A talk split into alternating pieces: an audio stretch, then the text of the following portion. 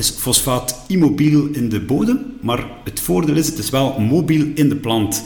Dus als we het fosfaat in de bladeren gaan krijgen, dan gaat het eigenlijk heel makkelijk uh, via de sapstroom uh, naar de knol uh, kunnen getransporteerd worden en daar ook zorgen voor die optimale knolgroei. En dat is wat we willen natuurlijk, voor meer oogst te gaan genereren.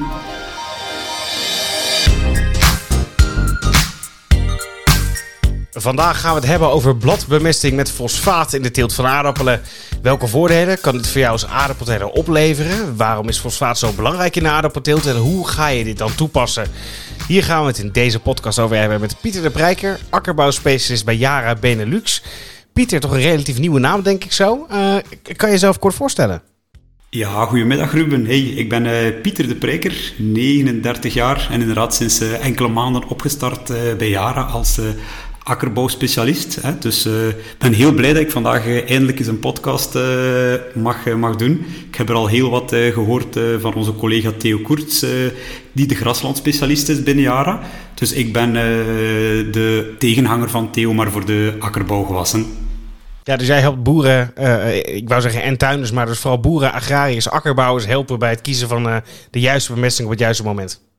Ja, dat klopt. Uh, mee, mee, helpen, adviseren. Dus bij deze ook een warme oproep aan iedereen. Uh, iedereen die met vragen zit, uh, wees vrij om mij te contacteren. En dan bellen we even of, of maken we eens een afspraak. Altijd leuk.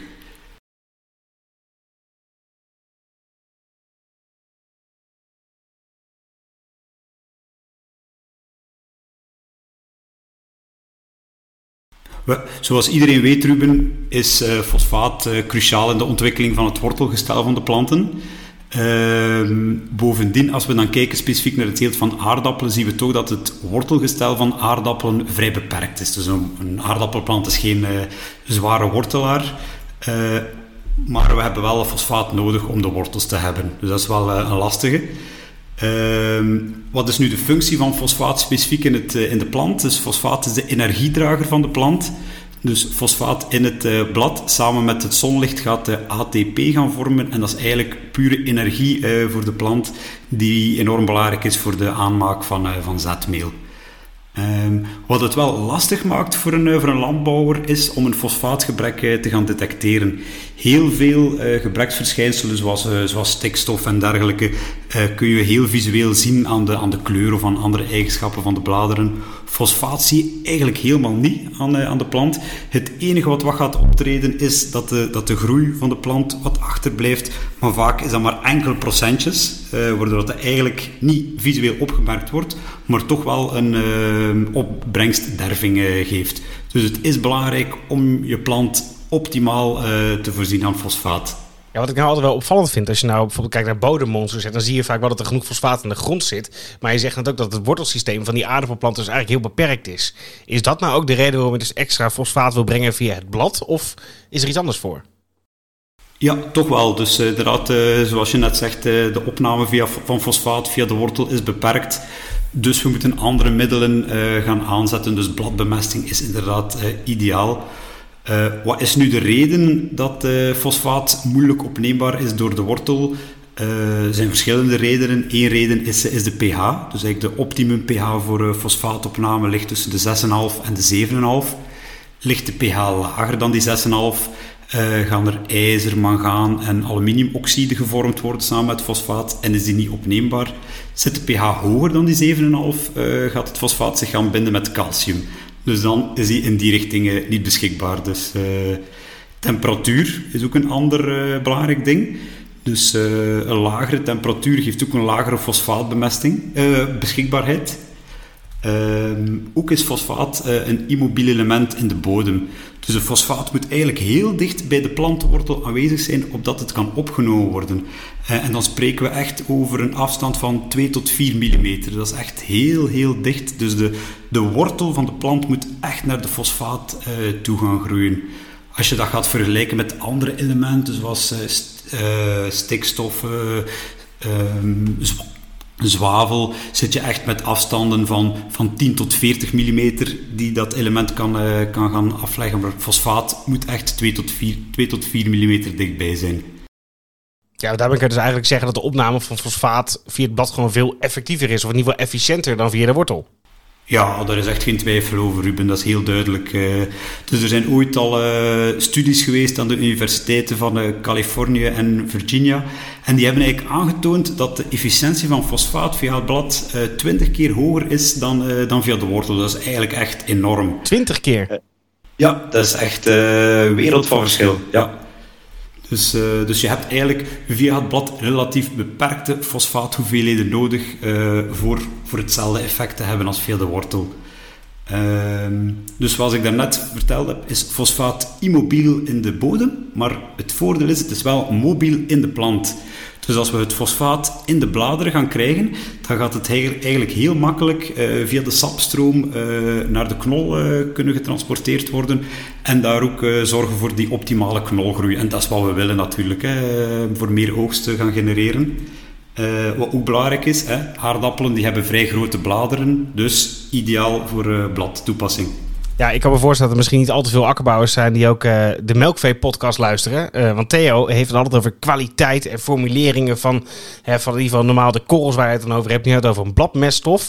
Speelt die formulering nou ook zo'n essentiële rol? Ja, dat is toch heel belangrijk ook. Hè. Dus uh, uiteraard, wat we willen geven, de meststoffen, de nutriënten, die zijn cruciaal.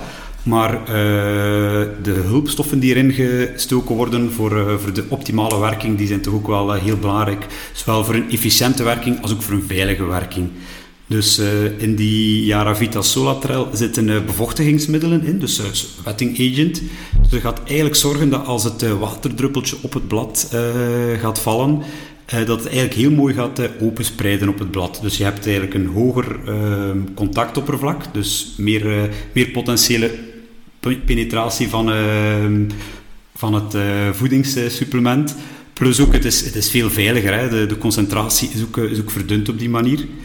Uh, er zitten ook hechtingsmiddelen in die zorgen dat de nutriënten op het blad gaan blijven kleven. Dus de plant gaat niet enkel bij het moment van toepassen van het fosfaat gaan genieten, maar hechtingsmiddelen zorgen er dus voor dat de nutriënten um, op het blad blijven kleven en dus ook voor de, per de periode erna opneembaar zijn. Zijn er nou nog zaken waar ik rekening mee moet houden als ik uh, Yara Vita Solatrel, uh, een van die, uh, van die bladmeststoffen dan wil aanbrengen? Want ik kan me voorstellen, in ieder geval ik zou geen zin hebben om een extra ronde te hoeven rijden. Nee, dat is, dat is inderdaad heel makkelijk in, in gebruik. Dus de landbouwer kan het gewoon meespuiten met reguliere Phytophthora toepassingen. Ehm de landbouwer kan ook altijd even checken uh, via een gratis app van Yara. De Yara Tankmix IT kan hij gewoon gratis op de uh, smartphone of pc installeren. Kan hij de Solatrel uh, ingeven en kan hij ook zijn andere um, gewasbeschermingsmiddelen gaan ingeven. En dan krijgt hij een idee of, het, of de producten mengbaar zijn, al dan niet, of je geen vervelende neerslag gaat krijgen. in de praktijk zien we eigenlijk dat de bijna alle combinaties mogelijk zijn, maar even checken uh, kan soms toch wel wat vervelende situaties gaan voorkomen. Hoeveel liter per hectare? de juiste advisering is 10 liter per hectare om toe te passen. Maar afhankelijk van het doel dat je als landbouwer wil, geven we eigenlijk het advies om het op een ander moment te gaan, te gaan toepassen. wil je meer knollen gaan, gaan hebben, bijvoorbeeld voor, voor pootgoed toch wel een belangrijke, geven we het advies om bij het haakjestadium, vier, moment van het haakjestadium, 4 liter per hectare toe te passen. En nadien nog eens twee toepassingen van 3 liter per hectare. Wil je niet meer knollen, maar enkel meer, meer opbrengst, wacht je best tot de knolgroei gestart is en dan een 3 à 4 toepassingen van 2,5 tot, tot 3,5 liter per, per toepassing. sowieso altijd best wel 14 dagen minstens tussen de verschillende behandelingen. Wat mij nou altijd opvalt, hè, Pieter, dat is uh, één ding. En dat is uh, uh, vooral in, in de akkerbouw wel zo'n ding. Ontzettend veel hulpstoffen, middelen en ook meststoffen krijgen die van alles beloven. Maar uiteindelijk moet het ook allemaal betaald worden. En is maar de vraag hoeveel van alles wat je erin hebt gestopt aan meer opbrengst je dan terug gaat krijgen. Dus dan is misschien toch wel de belangrijkste vraag van allemaal. Wat levert het gebruik van die fosfaat-platmeststoffen dan op? Ja, daar draait het uiteindelijk om. Hè. Uh, dus alleen in de praktijk wordt Solatrel al, al heel frequent gebruikt. Hè. Dus we hebben de voorbije jaren al heel veel ervaring opgedaan met, met proeven. We zien daarin een gemiddelde opbrengststijging van 3,5, 4 procent. Er zijn zelfs enkele uitschieters van 9 procent. als we dan even gaan kijken van welke meeropbrengst heb je nu nodig als landbouwer om de kost van de Solatrel te betalen, dan heb je eigenlijk minder dan 1% nodig om, om die kost terug te verdienen. Dus met andere woorden, het is altijd een topinvestering. Hè? Beter als op de beurs spelen, zou ik zeggen. En nu, ja, nu, de prijzen van de, van de aardappelen zo hoog zijn, is het nog zo, nog zo belangrijk, nog zo, zo rendabel om het te gaan toepassen. Hè? Um, wat ook misschien nog handig is om te zeggen, uh, dus tot, tot vorig jaar gingen de landbouwers heel vaak met, met Mancozeb gaan, gaan behandelen. Maar dit mag niet meer inderdaad. en daardoor gaat er toch ook redelijk wat mangaan en zink ehm, verloren. Hè? Dus de Mancozeb leverde redelijk wat mangaan en zink. en dat zit nu toevallig ook in die Solatrel. Dus is ook een vervangproduct ehm, voor extra mangaan en zink eh, aan te leveren. En mangaan heel belangrijk voor, uh, voor de bladgroen. Ja, duidelijk. Ik, uh, ik, ik vind het een mooi rond verhaal waar ik denk ik ook niks meer aan, aan toe te voegen heb, Pieter. Ja, super. Nee, als er mensen zijn die nog vragen hebben, wees vrij om me te contacteren. Ja, ik contacteren, dat kan heel makkelijk. Want voor meer informatie over onder andere Solatrail, fosfaat, bladmiststoffen of misschien wel andere producten van Yara. En uh, natuurlijk ook in contact komen met Pieter. Dat kan gewoon via de website. Voor onze Vlaamse luisteraar is dat www.yara.be. En voor onze Nederlandse vriend Yara.nl.